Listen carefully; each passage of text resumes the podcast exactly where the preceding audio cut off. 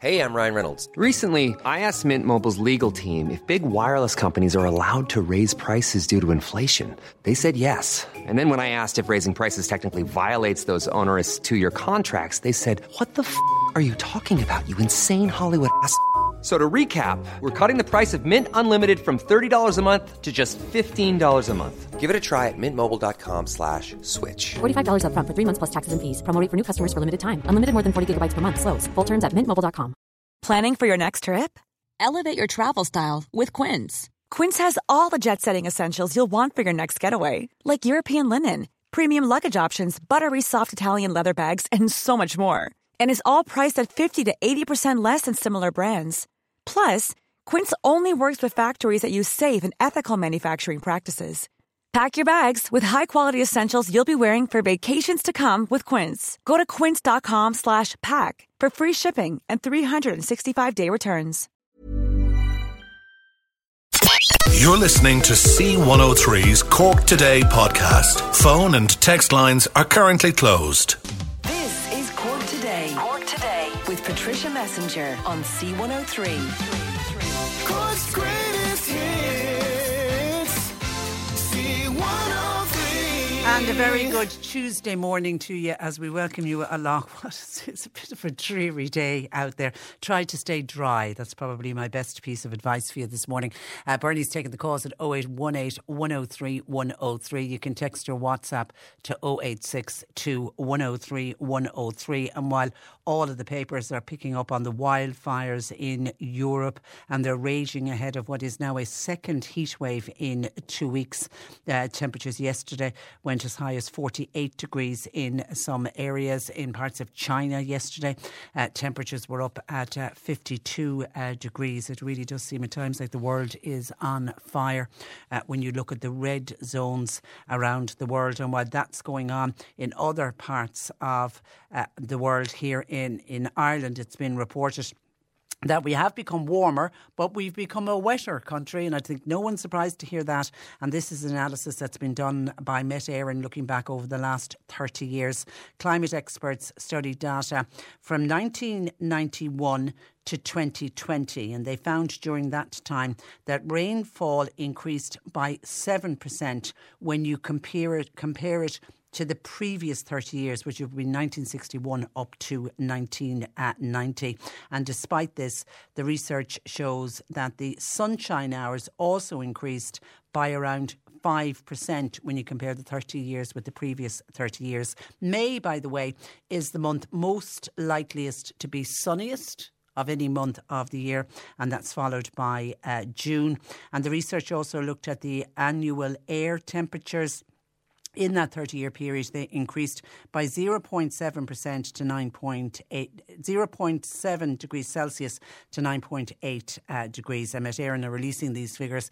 It's part of a global collection of data that will be published next month by the World Meteorological Organization. What they do is they get every country to collect the data over the previous 30 years. It'll make for interesting reading. But for us here in Ireland, we are warmer and wetter. That is the way our weather is going. 0818 103 103. I take it that a lot of people, you may have heard it on the news this morning, or if you're opening your newspaper, you won't be surprised to hear that there are now early indications that people are holding back from paying their television licence. Figures show a drop of more than 30% in licence renewals, and that was just for the first week of July when you compare it with the same period last year. They reckon just looking at that 30% uh, drop, that will have cost RTE 1 million euro, and that's just for one month. Now, the, the numbers. Um, buying their TV license in June also dropped, and that's leading to one of the Oireachtas Media Committee members to uh, suggest there was a rapid fall. And of course, all of this is to do with the secret payments that that led uh, to Ryan Tubridy and the Ryan Tubridy sc- scandal, or as his agent would say, the RTE scandal. And of course, it wasn't just secret payments; lots more has come out uh, since. The Fine Gael TD Brendan Griffin, who is a member of the Oireachtas Media Committee, he says even with a rising population. The figures have clearly fallen for June and now they're drastically falling for the first week in July. Now, the figures were released by the Department of Media and they reveal a fall of 6,000 households not paying their 160 euro licence fee when you compare it to the same period uh, last year. Brendan Griffin, who obtained the figures, said the drop off in compliance, he said that is a considerable figure because in June, there had been a smaller number of people not renewing their licence, but the first week in July, that certainly is a large, large drop off. And he's making the point this, of course, is going to lead to a serious funding crisis within RTE. He said RTE and the Minister will need to put in place now a contingency plan to mitigate against the possible effects of continued revenue loss to the state broadcaster. He said it's obvious that a significant proportion of the population has simply lost confidence in the national broadcaster due to all of the recent scandalous um, revelations. And of course, the one way that people can feel that they're having their say is, of course, by not paying their TV licence. Now, we already know that TV licence evasion rate, it's somewhere around 15%. 15% of householders do not pay TV license. Some people don't have a TV, let's be honest, but others are simply avoiding it and are just not paying it. And because of that, RTE estimate that the broadcaster they lose 60 million euro in lost revenue every year by the householders that they feel should be paying a television licence but are not. Now, according to the Irish Independent, this was at the weekend, they revealed that the government is likely to reform the TV licence fee into this broadcasting charge. Now, we have spoken about this before in the past. The idea of having this broadcasting charge, which would be collected from every household by the revenue commissioners. And we know the revenue commissioners are very good at collecting charges. All you have to do is look at the local property tax. Revenue commissioners collect the local property tax, and there is a very small evasion uh, Uh, number of the people who don't pay their local property tax. So we know the revenue commissioners are good at doing that when they set about it. So if there was a household charge everyone would pay, regardless of whether you had a television, whether you had 10 televisions, or whether you had no television. It wouldn't matter. It would be a broadcasting charge because they accept, while you might have a household that doesn't have a television, people are still watching, be they watching it on their phone or on a tablet or on a computer. So that's the idea of a broadcasting charge. Some say it's the fairest way. Every single household in the country would have to pay it. But there has also been the, it's been learned that if the taxpayers wanted to fund RTE as a straight broadcaster and to completely scrap RTE being allowed to sell ads, that would mean obviously that the TV licence would have to go up. Now, if it would also, I'm assuming that this figure is based on it being a broadcasting charge and that every household would pay it. The charge would be 260 euro. And I'm wondering how people feel about that today. So you'd be paying an extra 100 euro on top of the current 160 euro charge. And that would only apply if the government decided to follow the model that's used across the water for the BBC. The BBC all of their funding comes from the television licence that is paid for in the UK, uh, and they're not allowed to take um, ads. The Media Minister, Catherine Martin, uh, set out the costs of such a measure. She was asked about it in a parliamentary uh, question, and she said the Future of Media Commission, they done the estimates, and they based it on the reference year of 2019. Now, I worry when it's the reference year of 2019 because things have gone up since then, so I would be assuming if it was put in place this year, it would even be higher. But basing it on 2019, taking a look at RTE, taking a look at the model, how it would be funded, the kind of money it would need, and the licence fee or the broadcasting charge that they came up with would have been 260 euro uh, per annum. And by doing that, they'd give all the money to RTE, and then RTE wouldn't be allowed to sell any ads. And then obviously the independent and the commercial sector, they would have the they would take the advertising uh, instead. But I just don't know if the timing is right for the government to even start talking about a broadcasting charge. And certainly, I don't think the mood is out there at the moment for people to hear. You're not only going to have to pay the TV license slash broadcasting charge, but by the way, we're going to look for an extra 100 euro per year as well. I think people would be very, very annoyed about that, and we could end up with an issue like what we had against the water charges. I really think people would buck like mad, but it's already, the indication is already there with the first week in July, some 6,000 people have not renewed their TV licence. Now, that's not to say that they're not going to do it, but when you compare it to this time last year, 6,000 more people had already renewed their TV uh, licence. Will more be following suit? I know since what are we into? It will it'll be four weeks, I think, this Thursday since that whole story about the top up payments from from Ryan Tubridy broke, and then of course we heard about the barter account and other payments that came out after that. And I know we had countless calls and texts in from people saying that is it. I've always never been a fan of paying the television license. I'm not going to pay it now. But we also heard from many people who said they've always paid their TV license, and this is the first year that they're considering not paying paying it. So it looks like that has already started. 0818 103 103. Your thoughts welcomed. You can text, you can WhatsApp to 0862 103 103. Gay in Castletown Road says, Why do RTE show children's films every weekend? Do they not know that children are more interested in playing computer games than are interested in watching silly cartoons?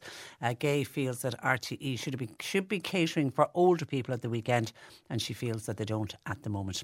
Can we give a big shout out to Dr. Colin Gleeson? Dr. Colin Gleeson in Castletownbere, who is retired. He gave 40 years' service without ever closing his surgeries and that amazing achievement.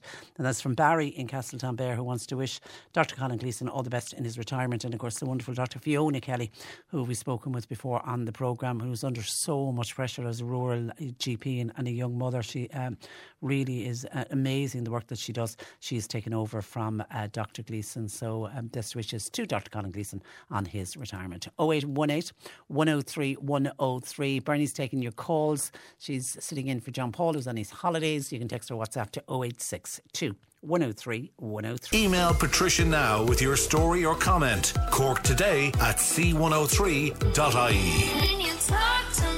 Cork today on C103. Now, unfortunately, charities say that many parents are struggling to pay voluntary contributions or voluntary charges that so many schools are asking for in advance of the new school year next September. The Society of St Vincent de Paul says many parents are contacting them about this voluntary contribution. And joining me from the Society of St Vincent de Paul is Niamh Dalziel, who is Research and Policy Officer with the Society of St Vincent de Paul. Good morning to you, Niamh. Good morning, Patricia. And listen, great to talk to you. Now, the Department of Education clearly say there is no compulsion to pay these, in inverted commas, voluntary contributions. Why do so many pa- parents feel the need to pay them? I think so many parents feel the need to pay them because they want to ensure that their child has access to everything or the same things as their peers at school. And m- most parents, or all parents, you could even say, that they don't want to let their child down in any way and they want them to have the same things everyone else has. So, so that's the motivation, I think, for parents to pay. And some of the schools limit access to certain things if you don't pay the, the charge. Is that what you're hearing? What what we've seen is that yes, um, some schools will say they will limit the access, but in fact don't, and others will say they limit will limit the access to things like a journal, a locker, and and, and other things, um, and, and do actually then limit it. So it's really obvious to the child in that instance and their peers in the classroom that their parent hasn't paid that voluntary charge. Yeah, and nobody wants Yeah. their child to stand out and to be different from uh, from anybody else. Um, do you understand why schools request these payments? We we do from a, a recent piece of research that was carried out on our behalf. We spoke to schools, and and we looked at the figures as well, and we understand that schools funding has been cut hugely in the last um you know 13 years. And we look back um to 2010, and schools are having to really make the money that they the funding they receive work as best they can with huge um, inflation for things like light and heating. So, so we do understand that why that gap is there and why schools need the funding, and but they're looking towards parents for it when really we should be looking at our Department of Education and speaking to them about what what funding schools actually need to run to run themselves and deliver and deliver their education in their community. Yeah, and, and I know that the department will come back, and I, have heard the minister say countless times that, oh, look, they gave a, a one off capitation payment, I think it, totaled 90 million in total uh, to offset some of the day to day running uh, costs. But I think the problem there was it was a one off payment. That's exactly it. And, and so, it, and it was a one off payment for light and heating, which has tripled in value since 2010, you know, when you look at figures. So, so actually, 90 million is an increase of 40%, but schools are having to, for the last years, um, yearly pay, you know, increase in costs and, and not have the money given to them from the department. So fantastic they got that extra funding, but it was one off and actually it wasn't enough to cover what they've been facing for the last few years.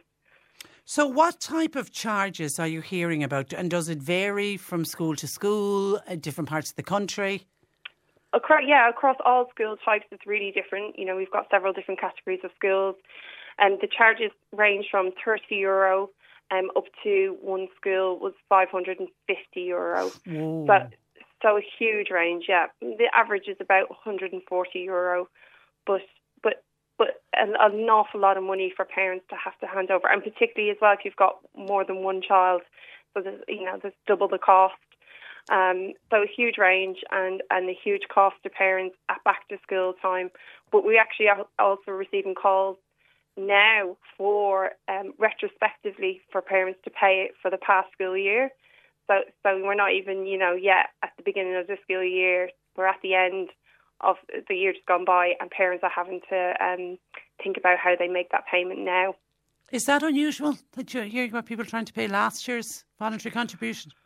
Um, I don't know. I couldn't say for definite whether it's unusual or not. But perhaps you know schools have come towards the end of the year and realised there's some um, outgoings that they haven't yet met. Um, it, it seems like whether it's uh, unusual, it seems like it's increasing, uh, yeah. uh, and that's the concern. And we, like I said, the research did speak to schools who are doing their very utmost to be able to deliver, you know, the education and the support that their pupils need but actually they're doing it on on a, a shoot, you know, a budget that just doesn't meet the cost. Um, and and so and so we understand that gap um, from from schools, and they've also told us that they haven't increased the cost in years.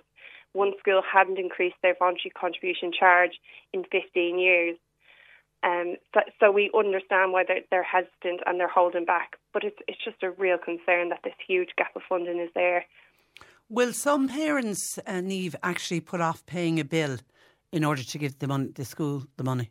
We saw a lot of that in the research. Um, we saw, you know, um, parents foregoing food bills, uh, car insurance, rent, um, just having to give up, you know, those essential costs or those, you know, those essential bills, so that their child doesn't miss out. And like you said, so that their child isn't um, made to look any different to their peers.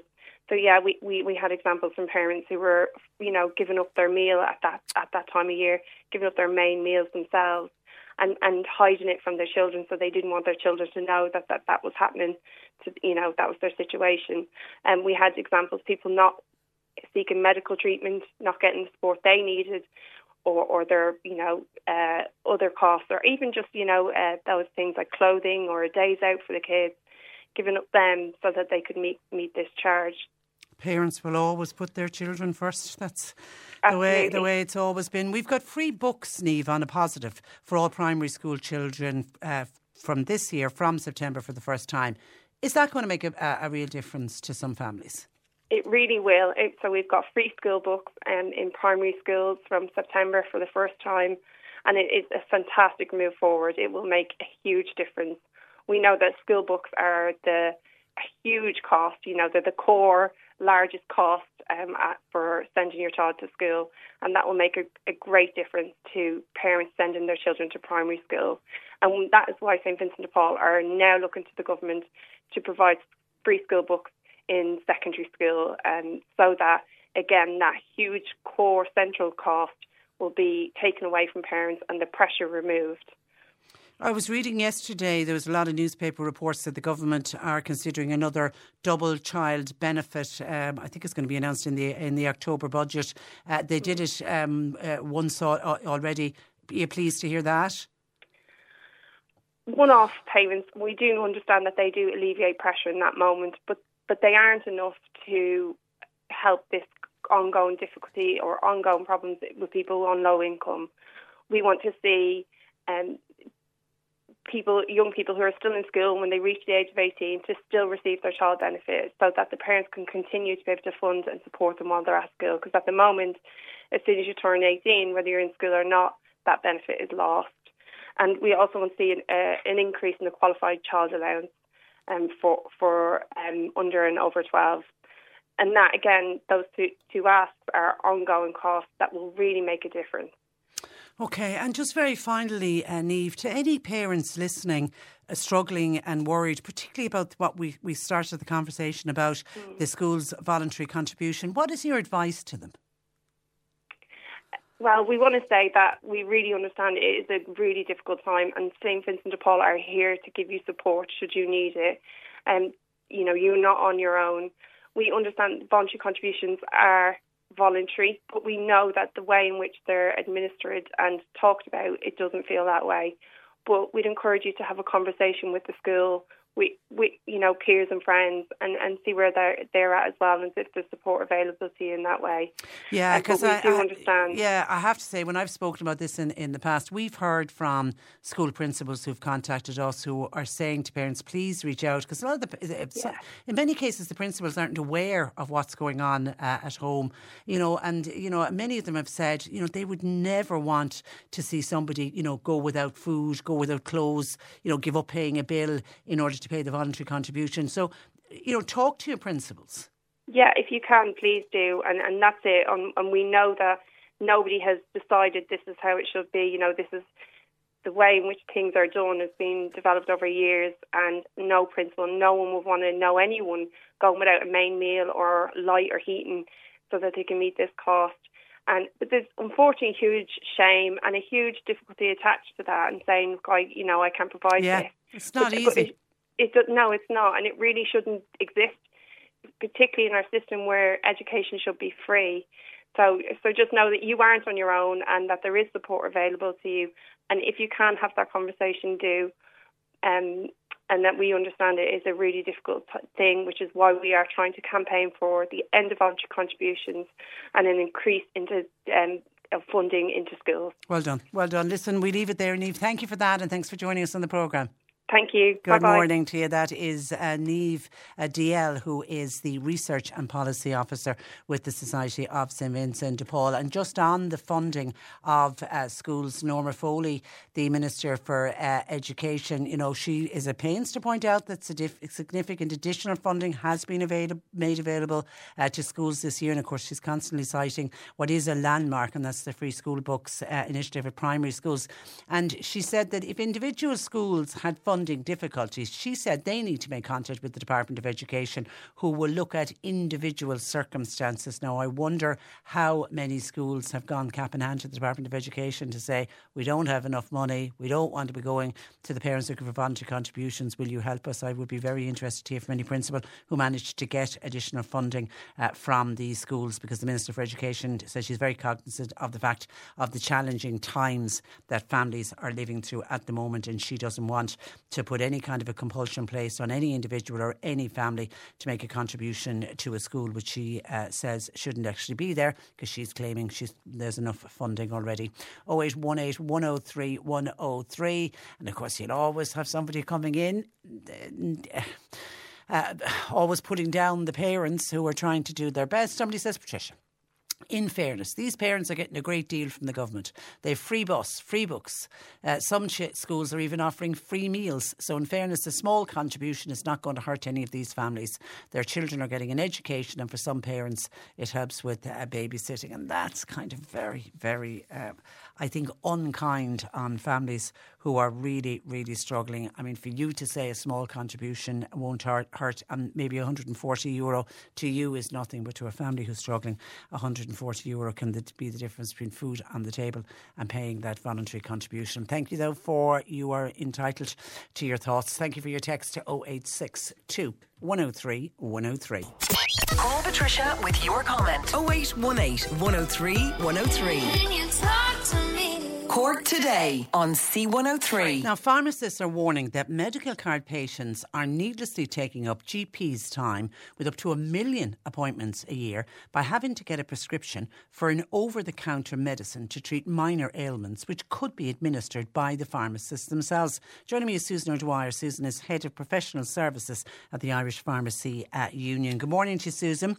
Good morning, Patricia. And, and thank you uh, for joining us. Now, just outline to people what's going on here. Is it that the patient needs to have a prescription in order to get the medication free? Is, is, is that where the issue is?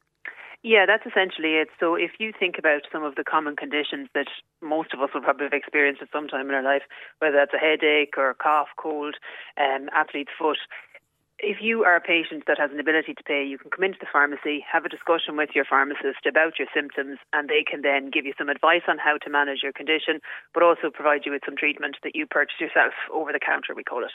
Um, so that's without the need for a prescription. But if you have a medical card and you don't have that ability to pay yourself out of pocket for that medication, those treatments may be available on the medical card, but you need to go to the doctor to get a prescription to then bring it back to the pharmacy who'll then give you that medication that they may well have recommended to you if you had presented in the pharmacy in the first place. Yeah, and there's a lot yeah. of minor ailments, isn't it? Isn't there under this that you're talking about? Yeah, I mean, there's schemes like this that operate in a number of different countries. In Wales, there's 26 conditions that are kind of common clinical conditions. In Scotland, it's 29. So there's lots of things, and they're things that most of us will experience at some point in our lives. Um, they're generally very minor. They're what we call self-limiting, so they clear up by themselves, um, and they are really something that you can manage yourself with a little bit of support and advice from your pharmacist, um, and also maybe some treatment if that's required. It's not always required. Sometimes just a little bit of self-care advice is all that's needed. Um, so just being able to access that consultation, get the advice and I suppose it's also important to note that sometimes you won't be able to get treated in the pharmacy and you might need to be referred. But the pharmacist can make that decision based on the symptoms and what you're presenting with. And it, it's not in any way that you want to take over from GPs. No, not at all. This is about just increasing access points really in primary care. So we've got a number of people, a number of healthcare professionals that work in primary care.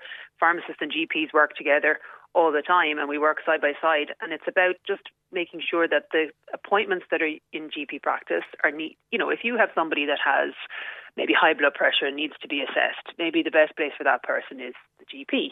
But if they have a sore throat, maybe they can be looked after in the pharmacy. So it's about just care we call it sometimes care at the lowest level of complexity. Don't go to A&E if it's something that's very minor. It would be a more extreme example. But it just means that the more people that are providing services like this and the more accessible they are to everyone so people that have an ability to pay but also people that don't and maybe be dependent on medical cards then more people can access care at more different points and it just means more people are seen. So you're freeing up GP appointments for things that are potentially slightly more serious and you're allowing the pharmacist to manage the less complex conditions, and of course referring, if necessary, if those conditions or symptoms are not maybe necessarily, uh, let's say, self-limiting or minor. So pharmacists can determine that. They do that all the time, um, and they refer in the appropriate way. Yeah, it, I get frustrated because, Susan, this is a complete no brainer, really, because we know that GP surgeries nationwide are under huge pressure at the moment we're constantly hearing from some of our listeners who are can't even get in to see their GP. Yeah, GPs are like there's massive capacity issues in GP practice, but there's also huge increases in demand. So you've got a more aging population, you've got more and more chronic disease, um, and that couple of manpower issues means that it's difficult. There's, so there are capacity issues that the GPs have flagged, and I suppose trying to then say that means that people won't be able to get in, they won't be able to get to see their GP potentially, or maybe not get to see them as quickly as they might need to. So why not utilise the existing network of community pharmacy that's there, that's alongside GPs in, in primary care, and therefore allow more people to access care in a more timely manner. Now, this isn't the first time that your union has, has spoken about this. I mean, I've spoken in the past uh, with the Irish Pharmacy Union. Who who's been who's against the suggestion and why? Um, I think it's just been a case that it hasn't really progressed. There was a pilot done in 2016, and it showed that it was safely, it was possible to safely deliver the service in community pharmacy setting, but it was very limited in scope. It was focused on non-prescription um, treatments that already have GMS code, so those are things that you could get on a, a medical card prescription. Um, but it meant that there was a very limited number of treatments and it was very limited in its scope. So therefore, it didn't maybe show the same benefits that it could do if the scope was widened. Now, I will say that the Department of Health are looking at this, and they are they do seem to be quite interested in seeing if there is something that we can do in terms of working together. And when I say working together, have a multidisciplinary group of people get together within the HSE, look at all the various conditions, look at the various treatment protocols that would need to be put in place, and come up with something structured that allows for standardised care across um, both general practice and pharmacy where people present for these common conditions. So I'm hopeful that we might make some progress, mm. um, and we're certainly talking to the department about it at this point in time. Great, great, because uh, you're not looking to reinvent the wheel. As, as you've mentioned, it's run in other countries. I know a couple of years ago, speaking with a pharmacist who was quite shocked, they'd worked overseas, they were in Scotland, couldn't believe yeah. when they came back here the yep. little amount that they could, you know, that, you know, what they were able to do in in, in Scotland. So, like, yep. it, you know, there you can look to other countries to see how minor ailment schemes run. Oh, absolutely. Like the Pharmacy First scheme, there was a minor ailment scheme in Scotland running for years. They've now called it the Pharmacy First scheme, and it's really encouraging people to go to their pharmacy first. The pharmacist would do a consultation, provide them with advice or treatment or referral, as I say, and it's been hugely successful. There's been Pharmacy First has been operating since 2020, and there was over two million consultations in the first year. So it just shows that when you empower people to do it and provide the, the funding and the structures, I guess, to allow that to happen, it will be a very vital part of the healthcare service. So I would say absolutely, let's look internationally and see what's done. And of course, we know an extra, I think it's about a half a million people are due to get a free GP visit card, which is fantastic. But that's going to put huge amount of stress on a system that's already struggling, isn't it? Absolutely, like that's the increase in numbers is really positive development, but it's only positive if people can access the service. And if you've got huge numbers of people presenting, you've already got the capacity issues, as we've talked about a little while ago. It can be quite difficult to get a GP appointment. Then in practice, it might not make a lot of difference unless there's other things that are put in place to support the GPs to be able to manage that. And we believe that something like a minor ailment scheme would really do that and just increase those access points. Okay, all right. And did, did I read somewhere, um, Susan, that there's also an issue with the payments that pharmacies receive for dispensing medicines? Is it true it hasn't increased in over 15 years? Yeah, so it was it's lower now than in 2019, but the costs that we are actually paying to deliver the services are increasing all the time. So we had our cost cut as, along with a lot of other people in term in the financial crisis, but unfortunately, unlike almost everybody else, we haven't had any of those cuts resolved um, or reversed. So at this point, we do need funding to make sure that our core services can be delivered um, and then allow us to take on these extra services as well. Okay, well, listen, we'll follow this with great interest because, as I said, at one stage it really is a no uh, brainer. Uh, Susan, thank you for taking time out to talk to us today.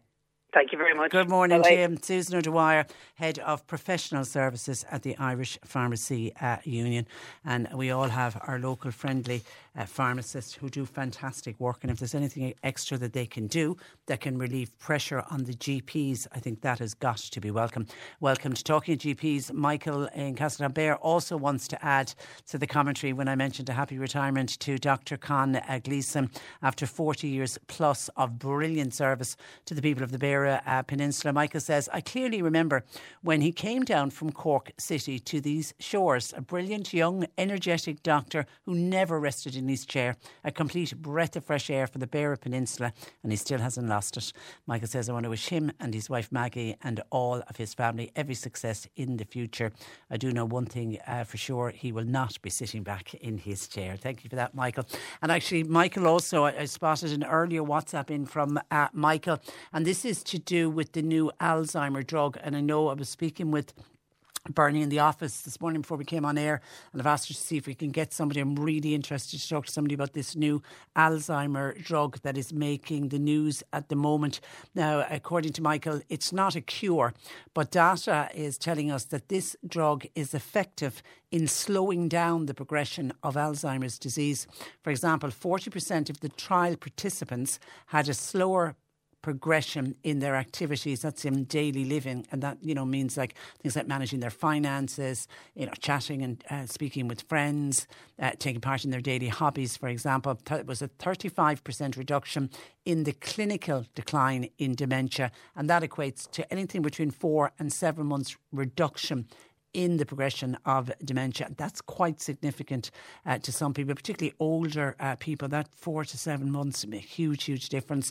The, the drug, obviously, is only suitable to people who are in the very early stages of Alzheimer's disease, and trials are, are still ongoing right now, even on people who are pre symptomatic. It's a massive breakthrough clinically. At the moment, it isn't suitable for everyone. It's, it, it's not highly effective and it's not perfect, but it's a good start. Now, obviously, obviously, as with any new drugs, there are and will be uh, some side effects. But on the brighter side, says Michael, it looks very promising down the road in years to come. It really does look like they finally have that breakthrough on Alzheimer's, which scientists have been working on for years. So I think it is a real, real good news story. And as I say, we are hoping as we go through the week uh, to try to get somebody on just to talk a little bit more about it because I know there will be uh, a lot of people interested in that. Bernie's taking your calls at 0818 103 103. You can text, you can WhatsApp to 0862 103 103. Next, you're listening to my chat with uh, Susan of the Irish Pharmacy Union saying use your pharmacy uh, more. Uh, wants to point out that not all pharmacists are on the same page. Texter says, ironically, I visited a well known chain of pharmacies recently and I wanted to purchase some Migraleave as I get migraines and I have done for years. I don't get them too often, but I take one of these Migraleave tablets when I feel one coming on. Migraleave is available over the counter and I simply pay for it. This time, the pharmacy staff told me that I really should go to the doctor to get a prescription, even though a prescription isn't necessary for this particular drug. I asked why would I pay an extra 60 euro to my doctor for a 10 euro medication that I use with any bad reaction and I've been using it for a very long time and I've never overused it. She said it would be better for you if you went to chat with your doctor Patricia, my GP knows that I get occasional migraines, and he also knows that I can get this my, this medication over the counter without using up his limited time. Pharmacies need to talk to each other. That's uh, disappointing if it's a product that you can buy over the counter. I would be suggesting that you go to a different pharmacy to get to get that particular um, drug. 0818 103 103. Our lines are open. Bernie's taking the calls. You can text or WhatsApp to 0862 103 103. And Michael was just listening to the news report and says uh, we constantly hear on the news the, the trolley figures, which we get from the Irish Nurses and Midwives organisation. Uh, Michael says, I hear them give out the numbers that are on trolleys. I'd love to know if they would give us the figures for the numbers of patients ready for discharge. That would be a far more balanced uh, reporting and it would be much uh, appreciated. Yeah, it would be interesting to see, wouldn't it? Because if you have, there are so many people ready for discharge, but they can't get the step step down facilities. And of course, that in turn, then the Irish Nurses and Midwives organisation will tell you forms the backlog then that goes on with the numbers on the trolleys because they can't get up into the wards because the people who are up in the wards who are ready to go home either with a home care package or ready to go onto a nursing home can't find a bed. So yeah, it's a, it would be interesting to compare both figures every day. Uh, Michael, thank you for your text 0862 103 103. And um, Mary in from Mitchelstown says. Morning, Patricia. Listening to C103 in a sweltering 39 degrees heat in Spain. Whoa, that is hot at this hour of the morning. Had to go to a chemist, Mary said uh, yesterday, and the pharmacist there was ever so helpful. I'd forgotten my tablets, i.e., my HRT tablets. They gracefully, without any fuss, prescribed me with my tablets. And now, if that was at home, there would have been a song and dance. It's not high time that the Irish pharmacies, uh, Irish pharmacists took, took some of the weight off the GPs and let the doctors then be able to take on more patients. And that's exactly, I have to say, Mary, in the Irish Pharmacy Union's defence, that's exactly what they want to do, but their hands are tied at the moment, unfortunately. Hola, adios, amigos. Signed with three kisses from Mary and the gang from um, Mitchelstown. Enjoy your holidays in sweltering Spain. And actually, we are going to be talking about the hot spots around uh, Europe on this hour of the programme and offering advice to people who are travelling and advice to people like Mary and the gang in Mitchelstown who are listening to us in sweltering uh, Spain. 0818 103 103 on voluntary contributions that we mentioned earlier uh, on the programme. John in Mallow if the contribution is voluntary, why doesn't the government bring in a law to abolish it and make it illegal for schools to ask for voluntary contributions? Yeah, because I know the Minister for Education is at pains every time she gets asked about voluntary contributions. She keeps going on about the amount of money that they're giving to the uh, schools. You know, spoke recently about the one-off payments that they made last year, some something like 90 million euro, and that was to cover the extra heating costs and electricity costs. And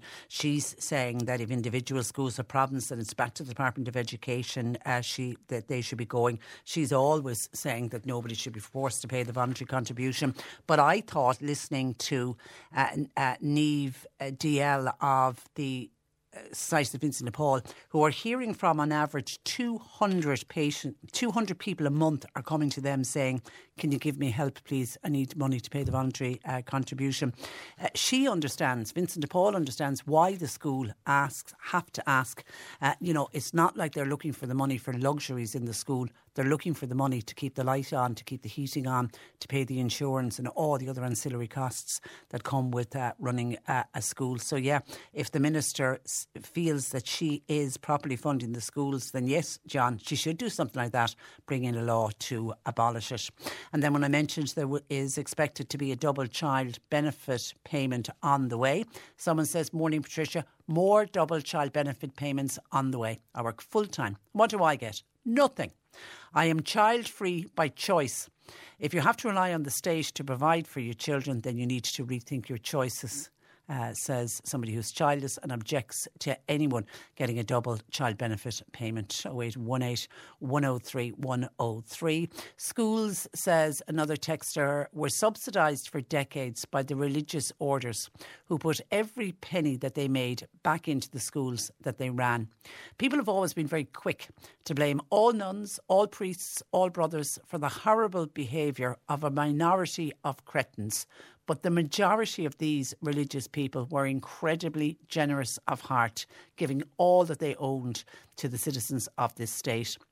Taxpayers, as a consequence, never had to pay the full cost of the education service because the nuns, the priests, and the brothers were picking up the flack.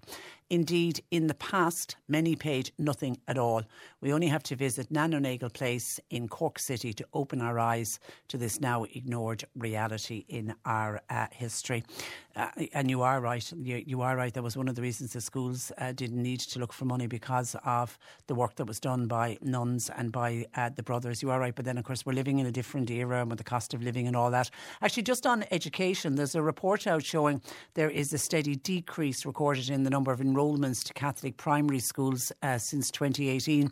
The only year it bucked the trend was last year, but that was due to the Ukrainian uh, students that came and they are predominantly Catholics and they went to local Catholic uh, schools. Now, in still in this country, the vast majority of primary schools here are still Catholic ethos, just under 89%, but um, it, it, that's over the last in the the last 10 years, I think.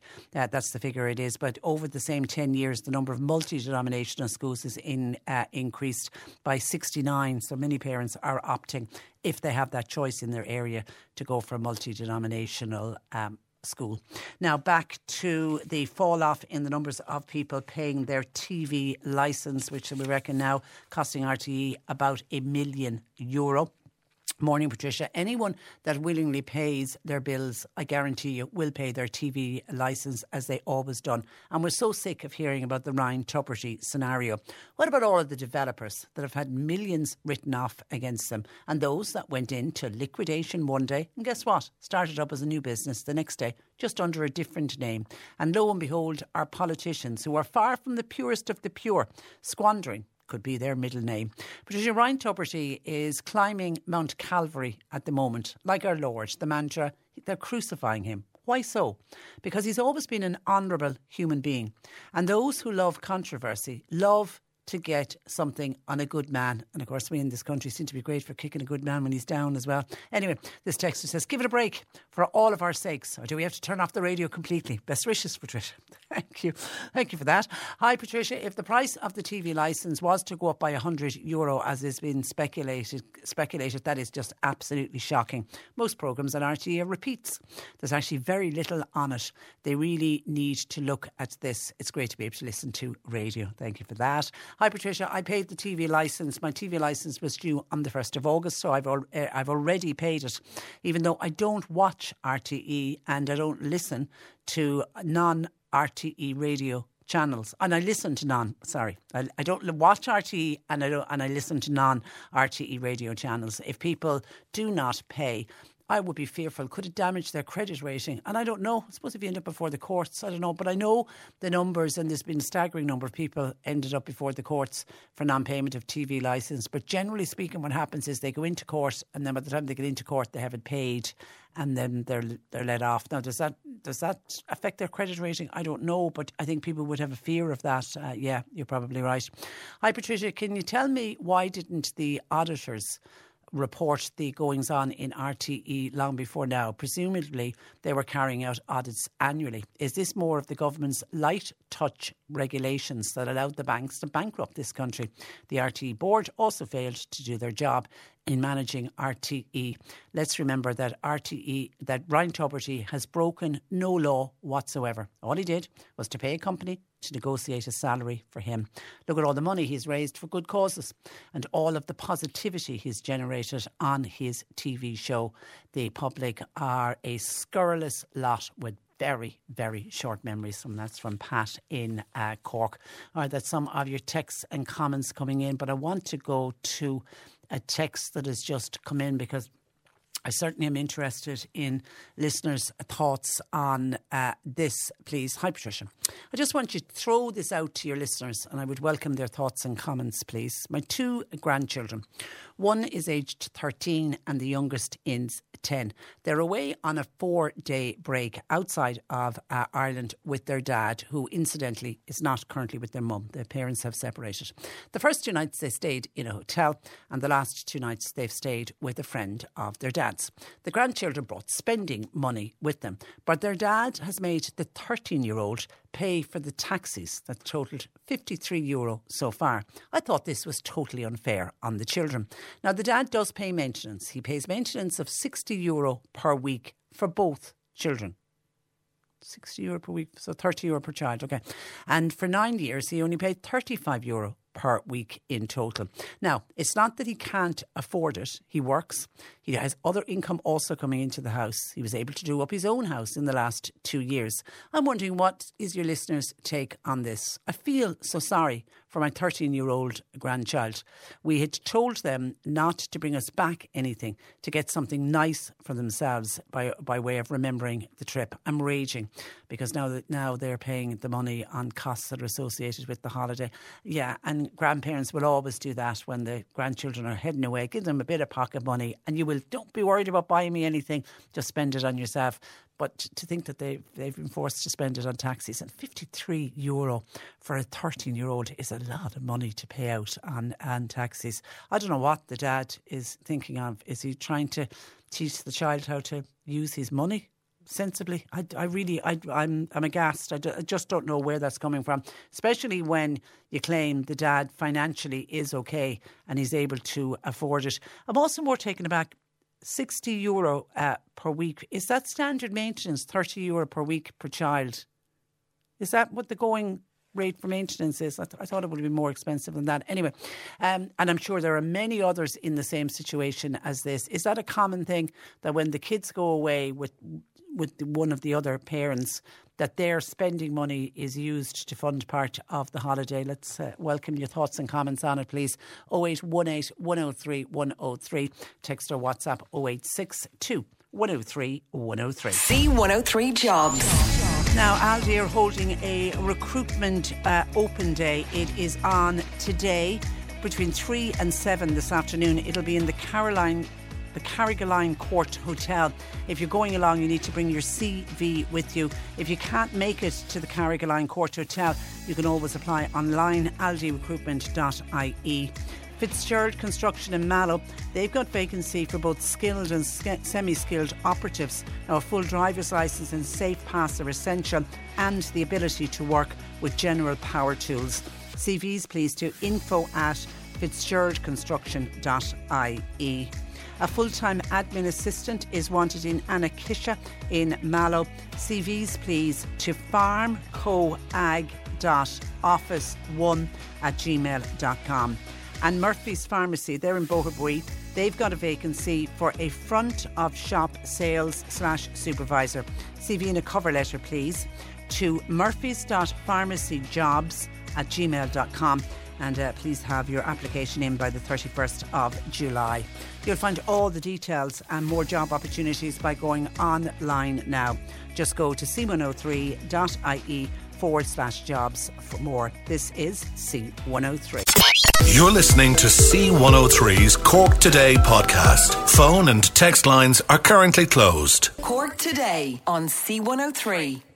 And just on parents and the hope that parents are going to get an extra double child benefit. It's been spoken about as part of the negotiations for the next budget. Hi, Patricia. I agree. Why are parents getting everything in the budget? They're already getting free books now at primary school, free bus. Now, not everyone has free bus, but some people have free bus, okay.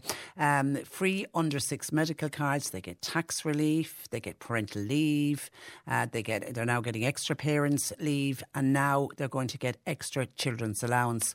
Other, other families are childless. They are working full time, trying to pay mortgages, and they're trying to do that all on their own, trying to run cars to get to and from work. If I have to pay rent, or mortgage or go to a garage with my car, I get no allowances. The government needs to wake up and divide the budget fairly. It seems to be all for uh, families. And I suppose the government will say that the families uh, need the extra money at the moment. But yeah, I can I can absolutely sense your uh, frustration uh, on that. 0818 uh, 103 103. Are we going through with this, Bernie? No. Uh, okay, I'm waiting on Bernie to uh, to patch me through uh, my next uh, interview. While I'm waiting, just to remind you that Nick Richards and the C103 st- Street Fleet will be live from Mallow Credit Union. Now that's happening this Friday, and Nick is going along to Mallow Credit Union because it is to celebrate the 60th anniversary of the opening of Mallow Credit Union. So we're inviting you, please, to be at Mallow Credit Union on Bank Place in Mallow in the afternoon, anytime between one and four. There'll be lots of giveaways, as always with Nick Richards. There will be great music and so much more. That's Nick Richards live from the Mallow Credit Union Bank Place in Mallow, and that is happening this Friday between one and four. Please come along and help us to be part of the celebrations with C103. Now, while we continue to see endless rain in this country, the same can be said for the same can't be said for mainland Europe. They're heading into another week of sweltering temperatures. So, how are Irish holidaymakers getting on, and how do you prepare if you're travelling in the coming days? Joining me is Karen Kelleher, who is a senior travel consultant with uh, Barters Travel in Bandon. Good morning to Karen. Hi, good morning, Patricia. How I, I'm very well, and you're welcome to the programme. Now, what you. what are the main countries where we are expecting these record temperatures are going to hit across this week? Uh, well, you're looking at uh, Italy, southern Spain. Um, you're looking at Sardinia, particularly. Generally, the uh, Italian resorts seem to be experiencing some really intense uh, temperatures. Greek, the Greek uh, Greek resorts as well. Um, but there, to be totally honest with you, we haven't seen um, any reduction in inquiries still for last minute holidays. People are still clamouring to get away. That's interesting. Um, That's interesting. Yeah. I, I thought there might have been a drop off in the last minute bookings. No, not at all. I mean, there are other options that people can look at if they uh, want to go on holidays. And we find that we're looking at maybe parts of France now. People can go on the ferry mm. uh, for either, you know, to Rosslare and then maybe take a campsite there in Brittany or in the Vendée area and whilst you still will experience high temperatures traditionally at this time of the year. I suppose you're on the Atlantic, so the weather, uh, you know, the temperatures aren't as intense as they are further south. Yeah. Uh, but having said that, people are still travelling, Patricia, and Yeah. we still have a lot of last minute inquiries coming through And, uh, the uh, office here in Bandon. And are people inquiring about, oh, is that in the red zone? Are people asking you what the temp? No. Okay. No, not at all. What Not do they at all. say? Mad dogs and Yeah. Englishmen and Irishmen. You know, yeah, you know, I suppose, like, you know, to be honest with you, in resorts, I mean, these are extreme temperatures, don't get me wrong, but I mean, you can experience very high temperatures in resorts at this time of the year, and you just have to be mindful of that and be sensible. Drink plenty of water, keep hydrated, you know, use your sunscreen, stay out of um, the sun, you know, the direct sunlight, uh, you know, when the temperatures are at their peak. Um, but having said that, as I say, people are still travelling. We haven't had anybody ringing to say, look, we're really uncomfortable about travelling, we're not sure. I mean, I suppose they have said that these temperatures hopefully will start to come down uh, towards the end of this month. So, um, you know, as I say, people are still travelling, and, um, you know, thankfully, uh, we haven't heard of anybody experiencing, you know, any. You know, intense or you know, extreme uh, illness or anything from these uh, temperatures. Yeah, and, and it's interesting to see that nobody is cancelling. Nobody's ringing No. up saying, I'm not going anywhere near that because of the heat. No. No, well, I suppose that the, the issue there, uh, Patricia, is I suppose the regular terms and conditions with the airlines and tour operators and uh, suppliers for accommodation will, you know, this, these are, uh, what would you say, uh, unforeseen circumstances. Now, to be fair, we will, of course, try and accommodate customers if they felt that they didn't want to travel and see if we can, um, you know, amend a booking. I mean, there are uh, options to change dates for travel, all subject to availability, of course, you know. Mm. And there is the there is we're, we're back now. COVID is thankfully but a distant uh, memory. Mm. There is that urge, isn't there, just to get away and to Yeah. feel sun on your bones. Absolutely, and I think more uh, more so this year than you know. I mean, we, there was certainly a, a recovery last year, but this year has been exceptional with the high demand. People that have never travelled before are keen to get away with their family or friends and just experience um, a holiday um, abroad. And I suppose as well, the other factor, Patricia, is it's so expensive here in this country now Yeah. to holiday. And, you know, I suppose people want value for money. And more and more um, clients, as I say, this year are travelling than we've ever seen before. It's just been unprecedented. Is there good value? There is good value. I mean, there's something to suit every budget. I mean, that's what we are here to do.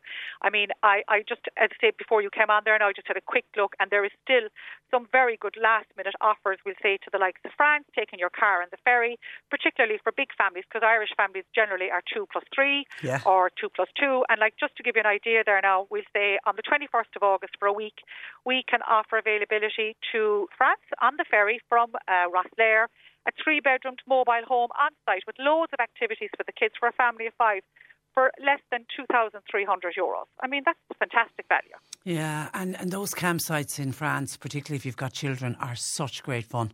Oh, they're unbelievable. I mean, the kids will be entertained from morning till night. It's very relaxed. Um, you know, plenty of facilities on site with kiddies clubs and loads of activities.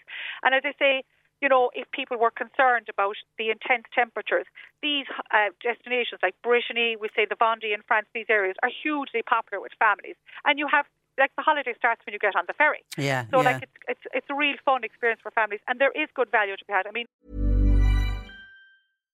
Here's a cool fact a crocodile can't stick out its tongue. Another cool fact you can get short term health insurance for a month or just under a year in some states.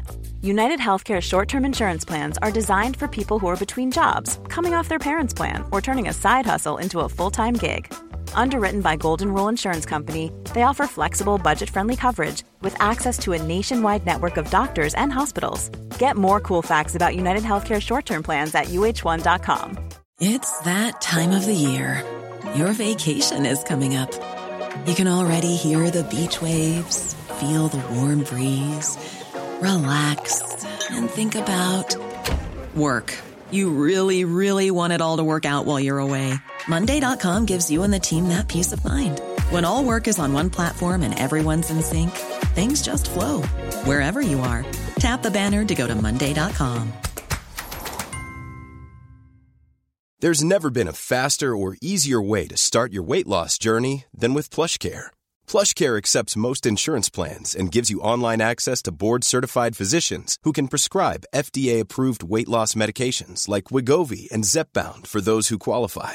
Take charge of your health and speak with a board-certified physician about a weight loss plan that's right for you. Get started today at plushcare.com slash weight loss. That's plushcare.com slash weight loss. plushcare.com slash weight loss. We're looking at, we'll say, the likes of uh, Mallorca, mainland Spain, Portugal. I mean, these areas that are experiencing some extreme temperatures. The the the, uh, the the price point at the minute for those destinations is quite high because there's so much demand. Mm. So, like, it's kind of a direct contradiction of what they're saying in the media that people are changing their minds. They're not, but They're I not. just think you need to be a bit sensible in the sun. I mean, that that just goes without saying. And I always, I always think that the best piece of advice is to behave like the locals. You won't see the locals out in the middle of the scorching heat. No, no, no. And I mean, that's been the case for years, Patricia. We're not used to those the, these high temperatures in Ireland. You know, we're not. So, like as you say, if you if you behave, you know, like the locals, you know, keep yourself hydrated, use sunscreen, and stay out when the temperatures are at their peak, which traditionally kind of would be from the middle of the afternoon until uh, you know the evening. I mean, Yeah. hopefully clients can still enjoy, uh, you know, the resorts um, over the coming weeks. And as I say, these temperatures, please God, will subside, you know, yeah, as the weeks go on. get back know? to the to the normality. Yeah, I mean, I I, yeah. I have to say, uh, Karen, I couldn't believe when they had to close the Acropolis in in I Greece, know. Mm. and I was thinking, I, I mean, it was I think it was forty five degrees. I was thinking, who was climbing the Acropolis in the middle of the day? For, just nuts, Yeah. absolutely, absolutely nuts. Talk to me about cruises. Are, are cruises back in? Because after Oh, goodness, what happened with COVID, there was oh no, Yeah. no, never go back on a cruise again. There seems to be a is, you know, there's hugely huge popular. Mm, They are very, very popular. And again, like that for families, we have a lot of repeat uh, cruisers that go year after year. They're exceptionally good value for money because basically, like you uh, go on board, all of your uh, meals and drinks are catered for you, all your entertainment, and like the uh, variety of the ports of call that you can visit over the course of a week is incredible, you know, and like there is great options for doing extra excursions if you want to come off the ships. And then, as I say, um, something for everybody really with cruising, Patricia, and it really has bounced back. I mean, it's just hugely popular now with all of our clients. Because there used to be the notion, Karen, that cruising was for the old dears and the retired Oh couples. God, not, not at all, not Yeah. at all. I mean, you'd have honeymooners, we'd have Yeah. people with young families travel on cruising now. Again, like that, it's what it's all about value for money, Patricia. Yeah. And you know, it's a great way, particularly I think now even with young teens, to go and visit all these amazing ports in Europe. Bring your kids with you. You can come off and do all of these different excursions. There's something on board for everybody. I mean, these cruise liners, some of them are like little holiday villages now. Yeah. I mean, you know, you know, the entertainment that they provide on board for their clients is exceptional. And as I say, uh, we have just uh, found that there's so much demand for cruising. People get a taste of it and they just want to go back time and time again. Yeah, they say that once you do it once, you, you'll keep going back. Okay, a listener is worried about Dublin Airport and parking. Uh, is it still an issue? She's flying out mid August, but unsure if she's going to drive to the airport or not. Does Karen know anything about booking at Dublin Airport for car parking? That Well, has my been an advice- issue. Yeah, it has been an issue, but my advice to that customer would be to book her car space nice and early. You know, I mean, Mm. you have to be um, prepared, I suppose. You know, it's high demand uh, period. I've seen myself, uh, you know, comments from people um, online and so on about the, the lack of parking at Dublin Airport. But it's all about being, you know, sensible and booking well in advance just to secure your car parking space. Yeah, I suppose the issue here is she's undecided whether she's going to drive or not. You need to make the Yeah. decision if you're going to drive, you're going to book, Yeah. because Yeah. waiting last minute, you may end up No. with no, no No. parking space. Yeah, and that's very true. And like once you're looking at the peak months for travel as well, Patricia, you're looking at June, July, August, even into early September now. These are high demand dates. And I suppose like that, there's limited spaces available at car parking at Dublin Airport. So like you have to make the decision and as you said, book nice and early to be mm. guaranteed of your car space. Yeah, for sure. John and Cobh says, could you ask Karen, do people still need to have the COVID jab if they're going on a cruise ship? No. No, that's no, gone. Not, no, that's No. gone, yeah. Yeah. Okay, all right. Listen, uh, Karen, thank you for that. And you're busy in, in Barter Travel and We Bandon? are very busy, Good. very, very busy. Yeah, it's great, Patricia, Good. and uh, we're always here to help. So, um, and we're in the old Market Shopping Centre in Bandon. So, always feel free to call in, and we'd be happy to help with any queries or inquiries that people may have. Thanks a million, Karen. Have a good day. Okay. Patricia, Thanks for nice joining us. you. You too. Bye bye. Karen Kelleher. Uh, she's with the Irish Travel Agents Association and they're with Barter Travel uh, in uh, Bandon. Somebody is picking me up and said, Eddie in West Cork says, Patricia, you think COVID is but a distant memory. I should have said the pandemic probably is but a distant memory. Uh, Eddie said his friend, his friend did an operation in a Cork, Cork hospital. He got an infection after coming out and had to go to CUH and he got COVID while in hospital COVID. Oh, listen, I'm not saying COVID is gone. It, it it is still there. But when I say a distant memory, a distant memory with regards to the pandemic and how we weren't able to leave this shores, that's what I was thinking about. 0818 103 103. Bernie's taking your calls. You can text or WhatsApp to 0862 103 103. Email Patricia now with your story or comment. Cork today at c103.ie.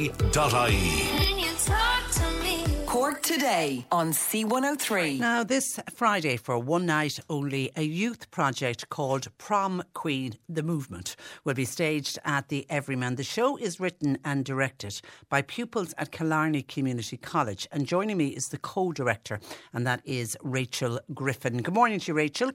Uh, good morning. How are you? I'm ve- I'm very well, and it's a real pleasure to, to speak to you. I suppose take me back. Tell me how this show came about. So, um, my very good friend Sinead Marie, who's my fellow pupil at Killarney Community College, um, she started writing this show when she was only about 11 years of age, and we would have grown up together. We'd be really good friends. And she had kind of reached out to me to see if I could help her out. And our journey really started back in 2021 when we hosted a virtual concert to raise funds to potentially put this production on a local stage in Killarney, the INEC, which was our big ambition. So when we hosted the virtual concert, we started gathering a bit of attention from the local youth of people that wanted to audition for the show. So we raised funds that way. We started a GoFundMe, and then we started rehearsing once the show was complete. Um, once the writing of the show was complete, and then last November on the twenty first, um, we had the show up on the stage. So the dream that was kind of existing since she was only eleven. Fantastic. That really is amazing. Now, talk me through the themes that you cover in this show, Prom Queen. Yes, so Prom Queen is all about tackling the modern questions, daunting questions in today's society. So we'd tackle many various issues and topics that would be considerably topical at the moment, and obviously dating back to what teenagers would have faced many years ago, such as bullying being a huge theme. Uh, domestic abuse, LGBTQ plus representation, and also references to suicide. So a lot of it is mental health orientated, um, particularly amongst young people. And it's an all singing and dancing show.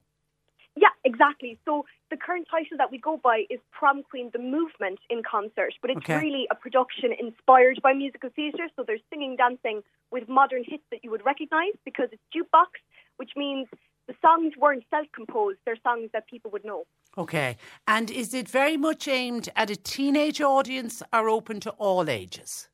We would say open to all ages because Okay. it's all striving for education. So it's something we would encourage if there's a family sitting at home on Friday evening looking for something to do, group of friends that would find it interesting to see themselves represented accurately up on a stage, we would say for all. However, we would say there would be a discretion as regards to when it comes to younger children coming to see the show. It is a personal choice. There is, you know, there would be bad language and obviously references to very heavy topics, but Yeah. we would say we think a parent would benefit just as much as the child would. And what reaction have you been getting to the show, Rachel? Um, I must admit, we've had loads of support within the locality. Um, when it came to putting on the show, the first time reaching out to no- local news outlets has been fantastic. Um, but obviously, now that we're wanting to take this on a national level, um, there is a difficulty in that process, you know, because we do have shows as well that are going to branch outside of Cork. We're heading to Laois and Clare. Um, but I must admit that the feedback has been phenomenal. We've got loads of supportive emails. However, we still do encourage, you know, looking into buying tickets. That's something we're still trying to heavily encourage just because we are hitting the road. As you said, this Friday starting the Everyman. Um, but yeah, I'd say it's because since we're a youth group that are very independent in what we do and we're non-profitable. So all of this is voluntary, and obviously it's ran by young people, written by young people for young people. It's you know, I think it looks very attractive to someone in today's society because that's what they're looking for is the young voices to speak out. So I will admit we have had a lot of support. It's brilliant, and it's and th- how many involved in the production? So out out of cast members, we'd have about twenty six. Okay. Uh, 26 cast members, and then we would have, we were very fortunate to have our vocal coach, Michaela Crowley, who'd be local, and then the project coordinator, Katrine, and myself and Sinead. So between all of us, and a load of the mothers have been really supportive amongst cast too. So I would say, yeah, I'd say maybe a crew of, if I say maybe team of five or six as regards to from a crew point of view. But yeah, our cast members, our lucky cast, are 26. And did you manage to put it on in the INEC? We did. We did. Last November on the 21st and 22nd, we managed to put it up on the stage and it got great um, reception, hence why we wanted to take it further and bring it out to a larger audience. And I know you're you're 18. Are you still in school, or have you done your leaving cert? So I actually sat my leaving cert in June. Okay. Um, so I have that out of the way, but this has been a project that's been ongoing and we've been working on it for such a long time at this point. Um, but yeah, that was interesting to tackle my leaving cert as well as trying to obviously put this production up at the stages. But we're very excited to get started with the tour. We're very excited. And career-wise, is is is this kind of the road you want to go down? Almost certainly. Um, I'm, or well, I'd say for myself, anyways, I'm hoping to attend um, the Cork School of Music Okay. um, to do theatre and drama, just because I would be very interested in the directing aspects. That would really be where I'd grow in that place, um, and I just love. You know, having a group of friends that are obviously a group of cast that are very talented, but also my friends within that, um, to be just exceptional and being able to blow me away every time. It's definitely like what ignited a spark for me to want to pursue this in future. But this is your first time in a director role, is it? Um, it, it would be. I mean, aside from like little home videos that I might have made as a kid, but Yeah. like this would be obviously the biggest directing role that I've had. Obviously, alongside Sinead as well. Between the two of us, just it has been an experience, but a very, very enjoyable one, I must say. Well done, well done. I, I think it's fantastic to see young people with that kind of initiative, and the fact that there's there's a message Mm-hmm. in it is is is is really brilliant. Uh, and you managed to raise all the funding yourself through through fundraising. Yeah, so through fundraising events, we actually last time around as well, and we've had a few of our cast members go out doing busking. So it's really anything. We do have a GoFundMe set up, which I would encourage people as well. If this is my time to give a little bit Go of on. plug and a promo, Yeah. um, you know yourself. So across all social media platforms, Facebook, Instagram, and TikTok, we are at Prom Queen the Movement, which is where you can find the link to our GoFundMe or tickets if you're interested. Um, but it's mainly been through virtual outlets that we've been able to raise our funding because when it comes to obviously now everything's technology. So when people can pick up their credit card and they don't have to move off of their couch, it is really handy for us to keep pushing for that because it is it is a massive cost, a huge budget to what we're doing. But in fairness, as I said, we're fortunate enough to have people be generous enough to, you know, check out the GoFundMe or, you know, Yeah. donate in their own way. Yeah, and I just I want people to go along. I really do because I've seen clips of it. I've just seen smaller clips of it online, and it's a really, really professional looking show. So, so uh, kudos to you and congrats uh, on Thank you that. very much. And is is there some uh, something special about coming and playing it in the Everyman? I mean, the Everyman is a stunning theatre. Oh yes. So I must admit, the staff at the Everyman has been very, very accommodating to us. They've been really, really lovely. And I myself, since looking into obviously various colleges in Cork, knowing the connections that the Cork School of Music would have to the Everyman, um, that really, personally to me, being a part of the cast the way that I am, it was probably the, the, one of the only venues that really stood out to me to be like, you know, Cork is going to be a place that I will be living for some extent of my life, and I do have family in Cork as well. So there's all these ties and these connections. But of course, as you said, the Everyman is a studying theatre, and all the students that work there, the staff that work there, were just so lovely and facilitating to us. So we're very grateful that they were so welcoming to this Okay. you know, amateur production. And so, so remind remind listeners where they can get tickets for Friday night because it is one night only. Yes. So one night only in the Everyman. Um, we would ask you to refer to our website and go check out our social media pages because we'd have a link tree in our description or descriptions in our bios where you can find the link to tickets, or check out the Everyman's website. Okay. Um, you'll find Oh, you can get them on the website as well. Okay, yeah, Yeah, the, um, uh, uh, everyman.ie. Listen, Rachel, we wish you good luck, and, and I have a funny feeling we're going to be following your career with great interest, and we can we'll be able to say years to come, I remember when I interviewed Rachel when she was starting it all out with the prom cream. We wish you luck uh, with it, and congratulations to you, Sinead, and the rest of the crew. Uh, it, it really does look like it's a stunning uh, production, and we hope you get a, a full house on Friday night. But thanks for joining you us on the programme. Thank you very much. Good morning to you. Bye bye. Bye bye. Um, love to see young people that enthusiastic and that passionate about something. That is young uh, Rachel Griffin from uh, Killarney coming to the Everyman with their show Prom Queen, the movement in a concert, a youth based project. We wish them luck with it. 0818 103 103. Bernie continues to take uh, calls, and I'm just seeing uh, when we've been talking about holidays and dreaming of how wonderful it would be uh, to get away and have some sun on our bones when we're looking out at the dreary weather. Very sad news breaking from Turkey. This is literally a breaking news story. A father and a son. Now, they're understood to be from the Midlands. They've died in an incident in Turkey. It's understood they were involved in a fatal road accident while on a family holiday. Oh, my God.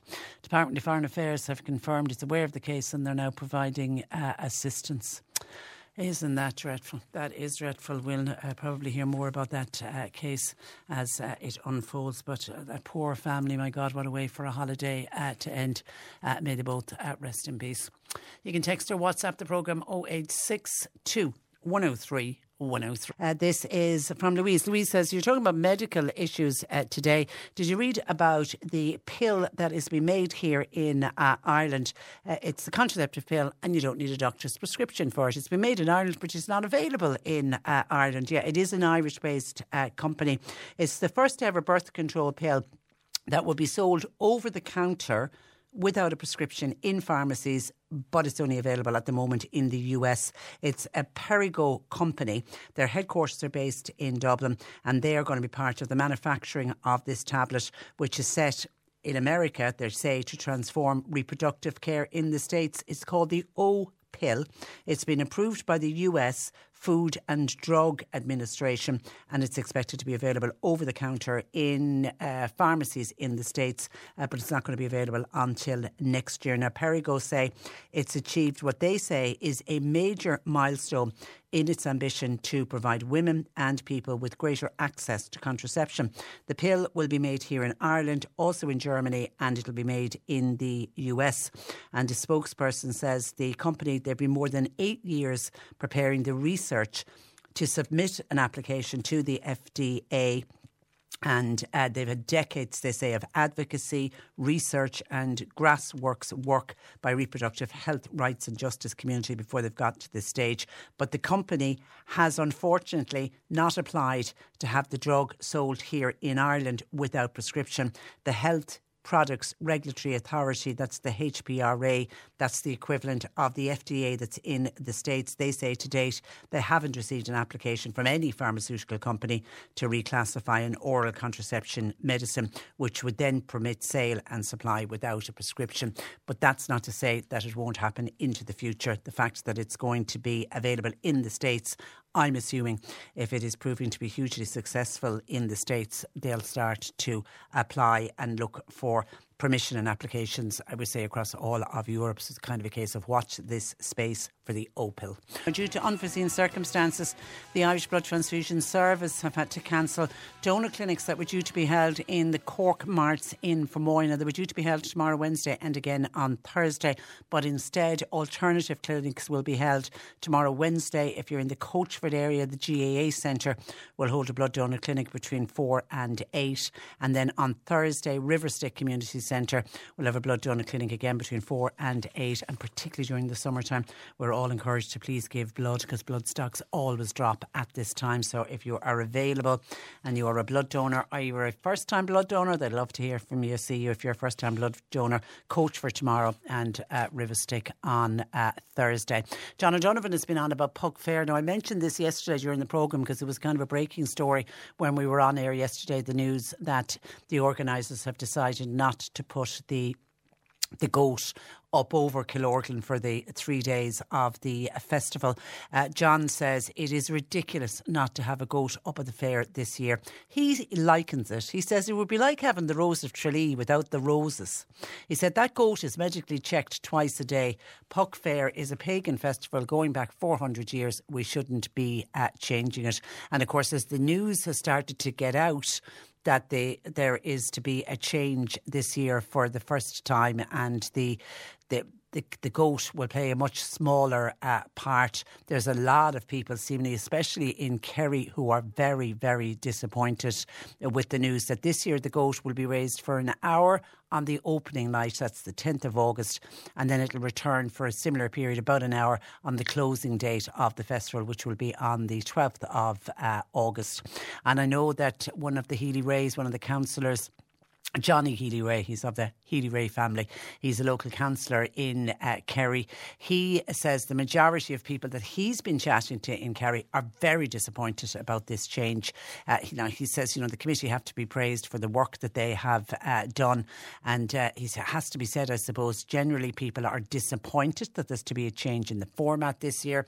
He said the goat was looked after better than any king in any country during the festival. They have vets on hand 24 hours a day. He's fed and he's watered.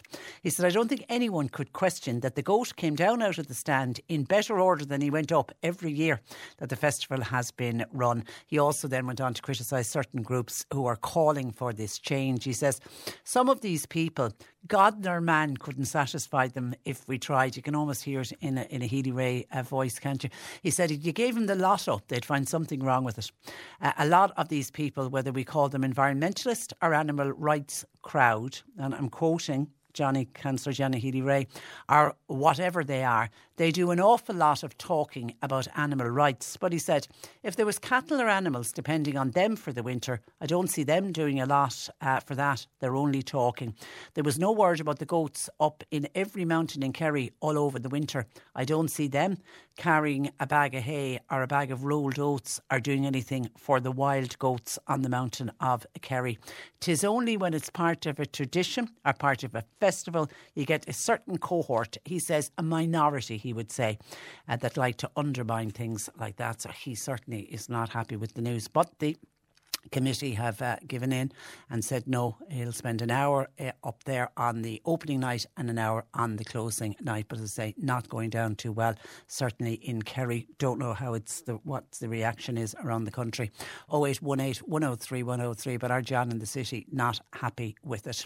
Now, can I just give a mention to some of the commentary that came in when I read out a text earlier? We were talking about the voluntary contributions for schools, and somebody was pointing out that in times gone by when the schools were run by nuns and priests and the, the various Christian brothers and Presentation brothers and Rosminian brothers, etc., um, that we didn't have any of these problems with schools and school was free uh, to everyone. And the listener was making the point it was because of what the nuns and the priests and the brothers did. They poured everything that they had into the running of the schools. And this listener was critical of how all priests and brothers and nuns are tarred with the with the same brush um, as the few who were involved in both uh, sexual and uh, physical uh, abuse. Uh, so that has led to a flurry of commentary. Let me just bring you some of it. Hi, Patricia. What do you mean when you say some of the nuns and priests were good? In my opinion, none of them were good because the so called good kept their mouths shut and did nothing. So they were complicit in the abuse was going on. Can you may, name one nun, one priest, one brother that came onto your show to condemn what was happening? The so-called good nuns and priests turned their backs when it was all going on. And that has come in from a Kerry listener. And somebody else on a similar vein says the majority of nuns and brothers were not uh, were not sadistics, the ones that weren't, but they stood by and watched the brutality of the children. And I quote, for evil to flourish. It only takes good men to do nothing. And someone else says, It makes me so mad when I hear anybody say all the good nuns and what they've done over uh, the years. I know a few of them were good, but most of them, says this texter, were brutal. beating the children, even as far as children in sixth class, for very little. I'm in my 70s and it still makes me so angry. Thank God the days of the nuns in the schools are uh, gone. And it's funny, whenever we talk about, and I will never take away from what uh, people went through. I was lucky that I went through the education system where corporal punishment uh, wasn't there, uh, thank God.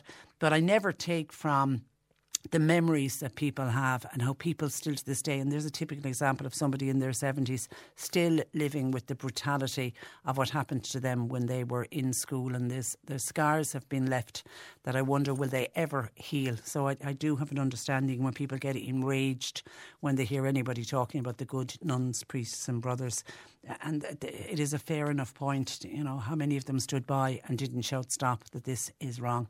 0818 103 103. And just on how much television costs us all, a West Cork listener says, Patricia, I don't have Sky TV anymore now. I did have it once upon a time, but I realised I was paying 1,200 um, a year, 120 per month. I decided to give it up. And why? Because it was simply too expensive. People are paying that and more just to have Sky. And yet, this, they are the same people who will complain about paying a TV licence of 160 euro a year. I believe it's unfair to local radio and media in general, like your good selves at C103, that you don't get a piece of that TV licence pie. Thanking you. And that is from a West Cork uh, listener. And you're not the only one. A lot of people have given up uh, Sky because it has become so uh, expensive. But again, we often hear about go and renegotiate, see if you can get a cheaper package, but it can be very, very expensive. 0818 uh, 103 103. Uh, Bernie's taking your calls. If you want to text or WhatsApp, you can to 0862 103 103. The C103 Cork Diary. With Cork County Council delivering roads and housing, community and business supports all across the county. See corkcoco.ie. Bingo is on tonight, indeed every Tuesday night in Cham Ballymore Community Centre, 8 o'clock start. Now, the jackpot this week is 2,050 euro. Nazareth House in Mallow, they hold their weekly draw on Thursdays in Nazareth House, and their jackpot stands at 10,000 uh, A Donoughmore Carnival that runs from this Friday to this Sunday. Lots of entertainment for all of the family with a family fun day down for next Sunday. And Mill Street Vintage Club, they will hold a van and jeep road run next Sunday and it's in aid of St Joseph's Foundation Children's Special Needs. Vehicles up to 3.5 tonnes including light commercials are all welcome. Now the sign on is at 10:30 in the Green Glens in Mill Street with the run then leaving Mill Street at a quarter past 12. There will be prizes for the most unusual livery, best lighting accessories and best original vintage livery. For more details you can call Martin 087 766 8572. Email Patricia now with your story or comment. Cork today at c103.ie. Cork Today on C103. Now, as we've been reporting on the news, Cork County Council have been urged to please, please sit down with the community uh, there before any barriers are erected at Keelbeg Pier in Union Hall. To find out what's going on, I'm joined by Cork South West uh, Dáil Deputy Christopher O'Sullivan. Uh, good afternoon to you, Christopher. Hey, Patricia. Now, we need to go back to yesterday morning. Contractors arrived to erect a fence. Outline to me what happened, and was there any prior warning for the local community? Yeah, so I suppose it, it might help first if I outlined how we've got to, to the position that we're in, the situation that, that we're in at the moment. Please do. Uh, Ke- Ke- Keelbeg Pier is down near Union Hall. Most of your listeners will know exactly where Union Hall is. Beautiful, picturesque village, a lot of fishing, a lot of water activity there. Um, they have a, a the Keelbeg Pier has a, a, brand new what they call a commercial pier. So that's a multi-million euro investment, mainly geared at separating out the um, uh, fishing, uh, I suppose, activities from a lot of the leisure activities. Um, so that's an absolutely fantastic facility. And a few years back, um, Cork County Council, for what they say health and safety reasons, they decided to erect a barrier to the entrance to um, the commercial pier to try to separate out the leisure activity from the commercial activity, the fishing activity, as in they felt it was unsafe for them for them to mix. Now this was quite controversial at the time, but at that time we we did sit down with Cork County Council at the time. I was a councillor at the time, and we managed to uh, reach an agreement whereby access would be maintained to what they call the old pier in Union Hall. This is the the eastern um, pier very old um, facility, but it meant that uh, those who didn't have swipe cards or who didn't have uh, fishing related activity could still access that part of the pier, uh, and then they'd have to go through a barrier to access the commercial pier. So this is really, really important for, for locals, um, for, for the local rowing club, for some of the fishermen down there, for uh, the um, sailing clubs that come over from Glandore, and for the water safety classes, water safety courses that are given to young people every year, that people could use this old pier to access access the water. Um, now, uh, many years ago as well, Cork County Council commissioned a safety report. Many aspects of that report were quite damning on the old pier, and that parts of it weren't suitable for use. Um, but this is, I suppose, where the controversy begins. Uh, instead of Cork County Council, I suppose, putting together a plan um, to make the pier safe uh, and to, I suppose, um, kind of re, uh, to, to replaster it or to uh, put sheet piling in to make it safe, they decided the simplest thing to do was was put up a, a barrier and cut off access for the old pier for, for most of the locals there, and that's really what's caused heartache down there. I mean, you've you've people, generations of people who've used that pier, who even just to walk out the pier, which is very very safe to do. I did it myself yesterday. Um, you know, to use it for swimming, to use it for different activities that I've outlined, like rowing, water safety, etc. The fact that that no longer be available has really irked the community down there, and all they're looking for at this stage is some type of uh, communication with the council. And, um, and, and, and, if, if the barriers had gone ahead uh, yesterday, how are Cork County Council suggesting that people then would access the water, in particular the people you mentioned, like the rowing club, the sailing club, the water safety? How are they meant to access the water? this is actually, in, I had this exact same conversation with local yesterday, and you know, even when we had the controversy, for example, around um, Dursey and the cable car, you know, we we managed to come to a situation where a an alternative was put in place. Um, unfortunately, that's not the situation here. You, you're going to have access completely cut off, so the barrier uh, will come right up to the to the um, I suppose the land side of the pier, the landward side of the pier. It means that 90% almost of the pier is then decommissioned and out of use. Now, there is the commercial pier, and they're suggesting that some of the boat users go and use that commercial pier, but there's a big issue with the commercial pier. That, that, that commercial pier is really is um, kitted out and designed and built to cater for small, for, for bigger boats, I should say, not smaller craft like the sailing club would use or the rowing club would use. Um, so this is a big part of the issue and a big part of why I really would urge management within Cork County Council to sit down with one, two, or three representatives from the, the, the local peer users there and to try out a plan to say that, look, we appreciate that the pier has to be made safe, um, but what are the alternatives? What are what are you putting in place to ensure that we can still access the water? Um, you know, because at the moment it's just a simple erection of a barrier and you know almost like the it, walking away from the, the, the actual facility itself, which it, could be years and years down the line then before um, anyone ever uses that pier again, which is a great shame. Okay, stay there because I want to bring in Aodh O'Donnell. He's on the uh, other line, who's one of the locals uh, in Union Hall. Good morning, Jay. Good morning. Um, okay, when uh, t- tell me what happened yesterday when the contractors arrived to try to erect this fence.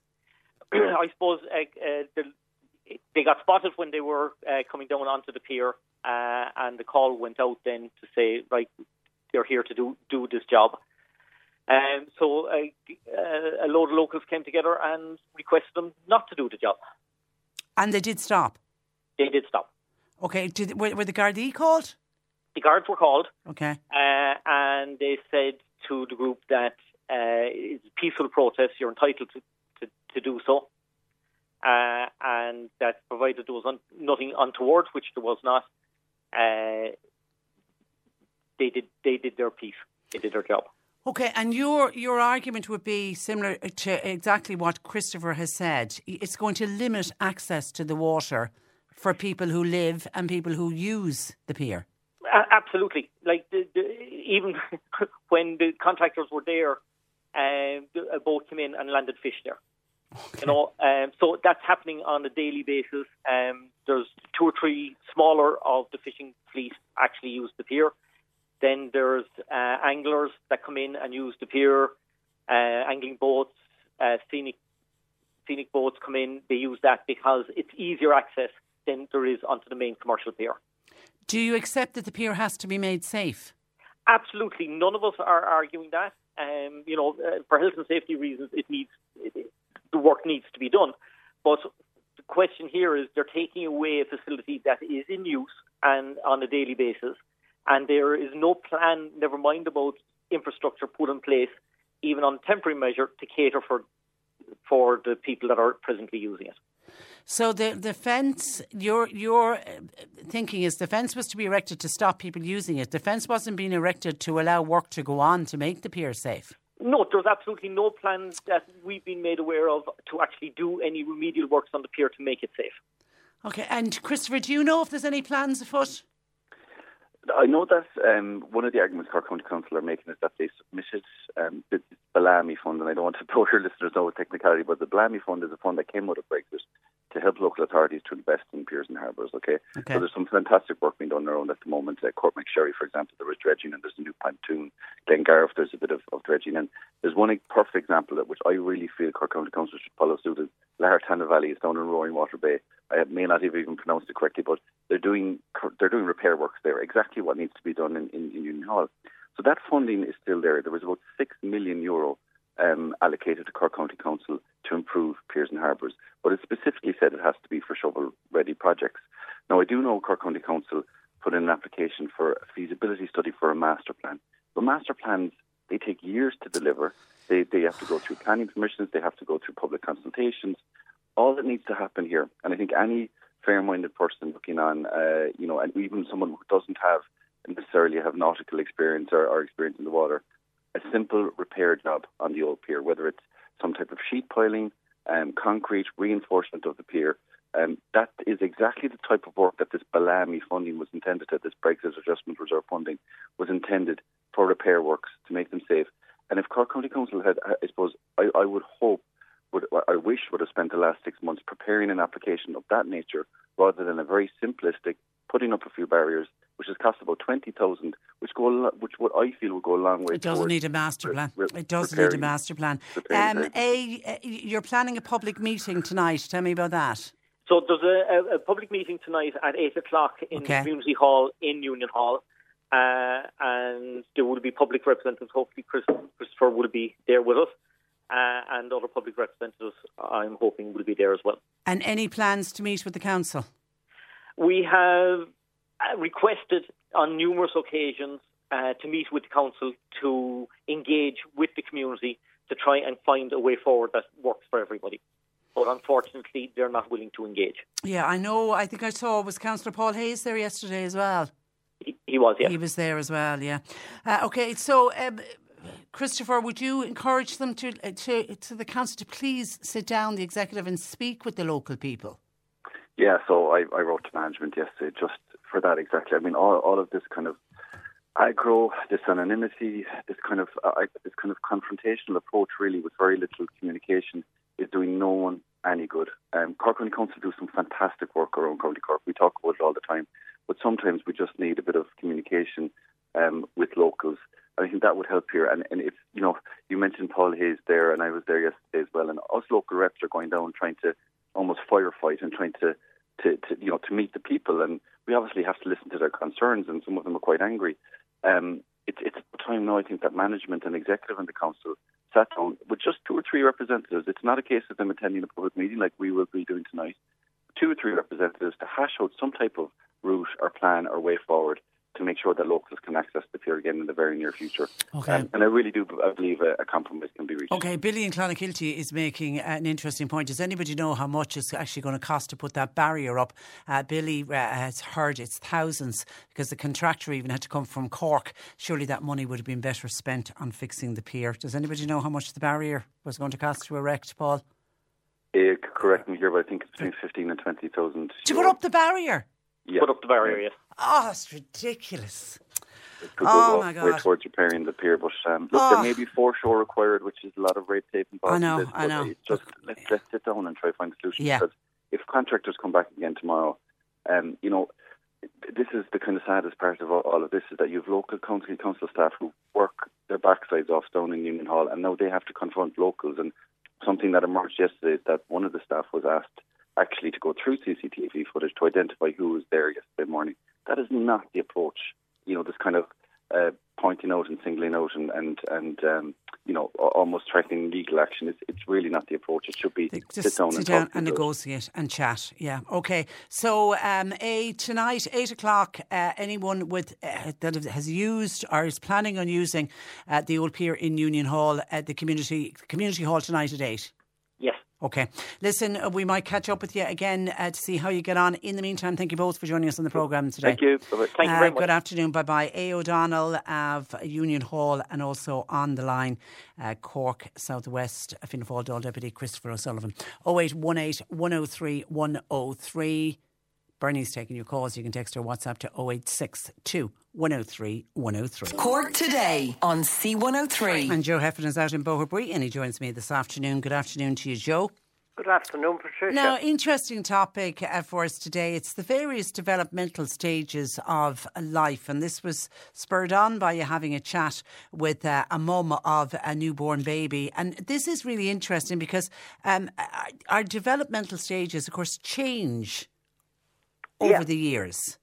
Well, the the the big authority on developmental stages would be Erik Erikson, and um, he would have identified eight stages um, to characterise uh, basically development from the cradle to the grave. Okay, and we want And we want to go through them. We will, and I was rather amazed at the early ones when I first came across this. Stage one, the first year of life. Imagine is when a baby learns trust or mistrust. Um, now, at this stage in life, the mother or the mother substitute is the more significant um, relationship for the baby. And um, in the home, then, if parents are angry or anxious, are unable to meet the child's needs, the child may develop a sense of mistrust because stage one is trust versus mistrust. And that's in the very first year of life. Imagine Yeah. who, who would have thought of When none of us I- can remember our first year. Yes, but apparently we these um, uh, characteristics, if that's the right word, um, are formed then trust versus mistrust. And in the second year of life, um, what Erikson called stage two, autonomy versus shame or doubt. Now, the most important social relationship during this stage is with the child's parents. And um, if the child is not given the freedom to do the things that the child can do, or is pushed into doing something for which they're not ready, they may develop a sense of shame or doubt about their own abilities and fail to develop self confidence. Imagine we're talking about a two year old. Amazing, isn't yeah, it? yeah, yeah, and and you know you can you, you would often see like an anxious uh, parent or a t- and it, it's almost reflected in the child, Yeah. and it all it all goes back to this because those you know first couple of years are so important because they're looking to the primary caregiver as to how they should be acting. Absolutely, and I think most of us would think that in the first and second years that the child is just somebody there, um, uh, needs to be fed, and um, wouldn't be noticing anything. And apparently, they Yeah, notice an yeah. awful lot. Imagine. And then we get on to sort of the the the, oh, the more informative years, the three to fives, when some Yeah. people might have memories of of that uh, age of their life. Some people are wonderful to remember things, um, toys or this or that when they were that age. More people would tell you, I have no recollection of it at all. But whatever about that, it's when we develop um, uh, initiative versus guilt. Now, let me explain that in a little bit more ordinary um, uh, terms. Um, the what, what what we would be hopeful for in the three to five year old would be that they would develop a sense of purpose and direction, an ability to initiate one's own activities. Now, if a child is encouraged to do this, um, they can develop their sense of initiative, but the child may develop feelings of guilt if punished for expressing his or her own desires and plans, which may lead to fear and a lack of assertiveness. So I think I, I think the biggest thing there is the ability of the um, carers uh, to listen. Yeah, and, to uh, encourage, I think to me what st- stands out there is encourage the child uh, to do things because you know we hear that term the helicopter parent who doesn't allow the child to do anything, and at that what- age, What did you say there before hel- the word parent? helicopter parenting where they're hovering over the child. Okay. And you know they they they don't let the child do anything themselves. Oh, they might fall. You know, it it comes. Uh, the parent is trying to be caring, but it can actually have huge effects on, on the child. Right. Um, and, and uh, you're at that age where they're where it is important that they're being encouraged because they're coming up to five when they'll be starting school and they have to leave the comfort zone of the home. Exactly, exactly. Couldn't agree with you more. 100%. Um, in other words, like that we're not um, over, over protective. That, um, you know, I, I suppose like we have to take little risks in life.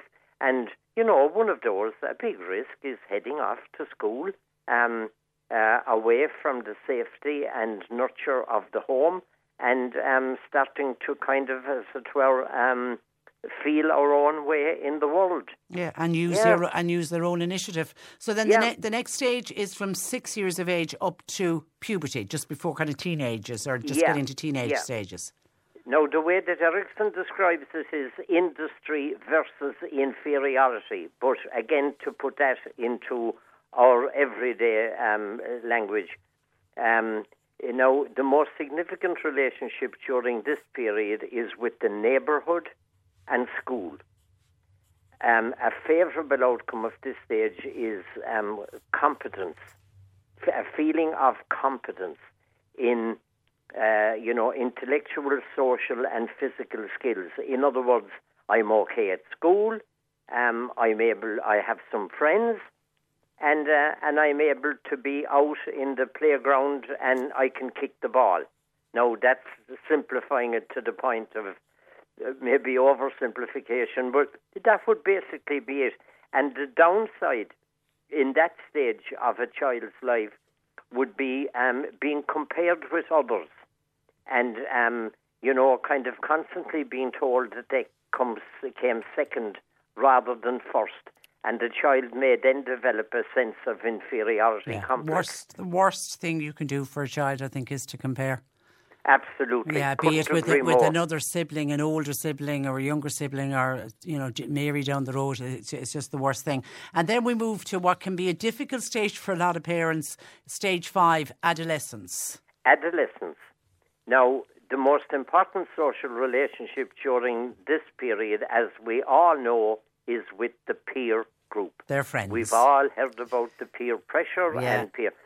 So, a successful outcome at this stage is an integrated image of oneself as unique. In other words, who am I? Who am I and what do I want and what's important to me? So that when an adolescent um, uh, develops a sense of who the who he or she is, who they are, um, well then uh, that's uh, developing a sense of identity, and um, not being um, a follower all the time, not being susceptible um, to what others are doing. Um, we've all heard it from our parents at times. Um, you know, um, if they jumped in off the bridge, would, Would you jump in it? off the bridge? yeah. And that kind of thing. But so that we wouldn't jump off the bridge. We'd make up our own minds. And uh, we would then gain um, a sense of control over our own destinies. We would begin to have values and we would begin to recognize what it is we want in life.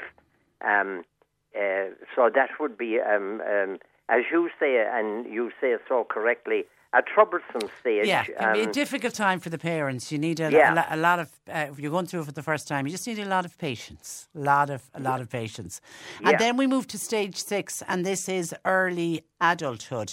And I'm Early assuming this is when people are moving out of home, maybe into Yeah. college or starting relationships. Yeah, intimacy versus isolation. So the most significant social relationship during this period are with partners and friends. In other words, like, have we an ability, has the person an ability to form close and lasting relationships? and indeed to make career commitments. Um, you know, again, I suppose like it, it, it, it, it sort of drifts into the earlier one of what do I want? And, you know, we often ask people, um, what is it you want to do? And, um, uh, but especially in the caring and loving um, relationships, it's so important at this stage for a person to be able to commit to a loving and caring relationship or relationships. And that can be friends, um, or it can be intimate relationships. Um, and one of the one of the minuses in that, uh, one of the negatives could be um, a person who fears being hurt or who has been hurt and won't risk um, intimacy and caring again. And then the person could risk being isolated. Mm. And none of us wants that, really, Yeah. I think. Yeah, and some of it might be carried on from some of the steps along the way that we've mentioned, where parents got it wrong or caregivers got, got got it wrong. So then we're on to uh, middle adulthood is stage seven. middle adult, uh, middle adulthood. Um, that would be now around when a person is in, say, their forties. Okay. Um, men usually at this period are uh, probably at the peak of their careers. They're after, um, they're after forming, um, they're becoming earners and earning jobs. And uh, at this stage as well, um, women can be can be like taking a little step back from child rearing and from you know uh, looking after the kids. That's now being quite traditional in a viewpoint, but um, it, it happens, and um, that uh, that women can become more.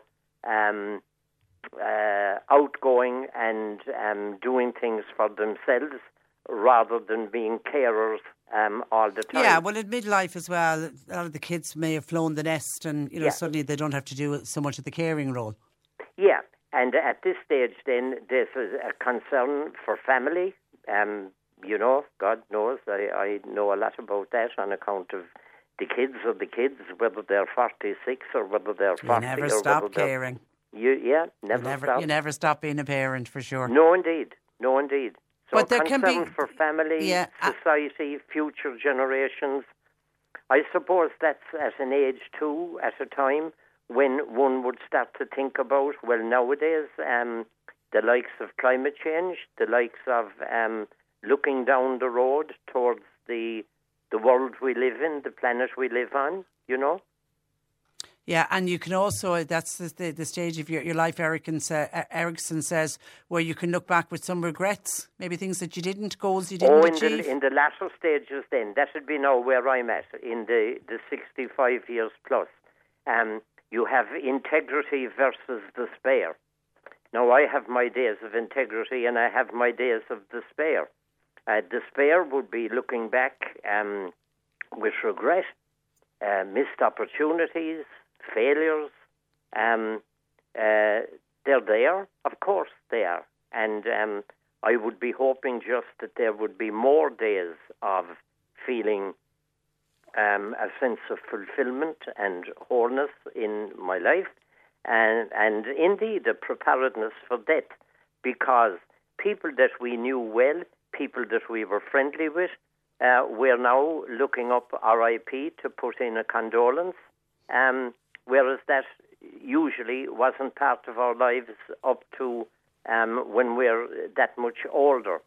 So that, like, um, uh, yeah, a certain uh, a certain sense of integrity and a certain sense of, you know, I did okay, or like my old mantra would be, I did my best.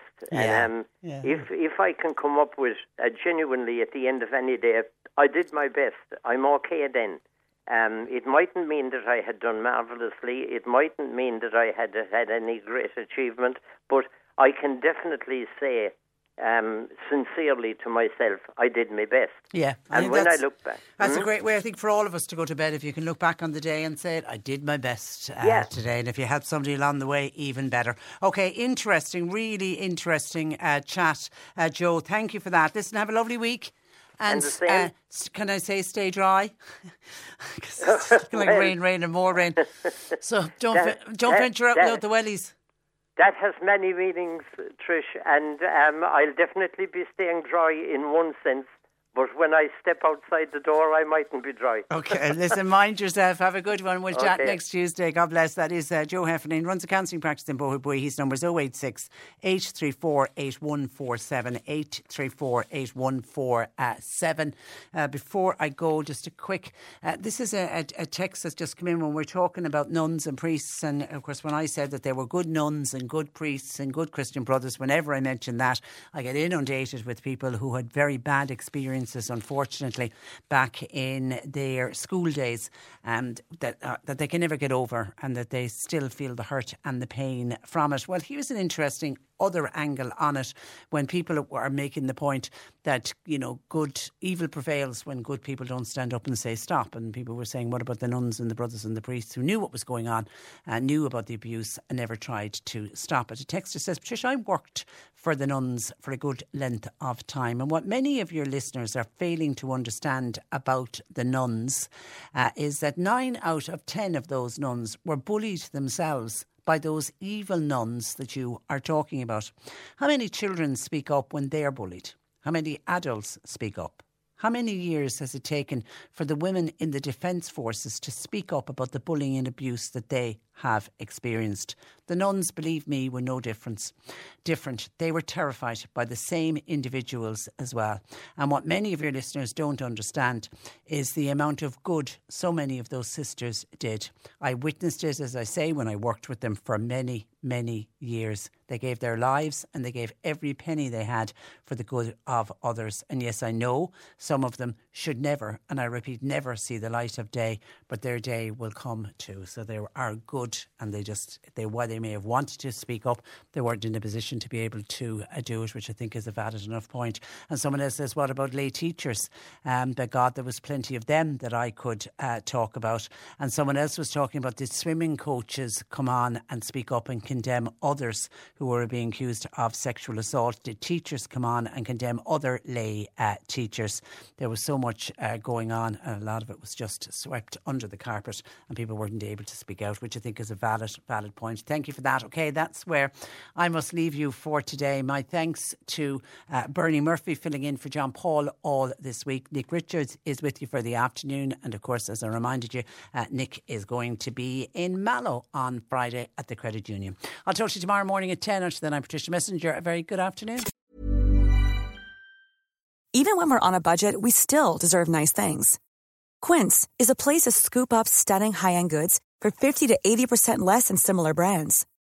They have buttery soft cashmere sweaters starting at $50, luxurious Italian leather bags, and so much more. Plus, Quince only works with factories that use safe, ethical, and responsible manufacturing. Get the high-end goods you'll love without the high price tag with Quince. Go to quince.com slash style for free shipping and 365-day returns. When you make decisions for your company, you look for the no-brainers. If you have a lot of mailing to do, stamps.com is the ultimate no-brainer. Use the stamps.com mobile app to mail everything you need to keep your business running with up to 89% off USPS and UPS. Make the same no-brainer decision as over 1 million other businesses with stamps.com. Use code PROGRAM for a special offer. That's stamps.com, code PROGRAM.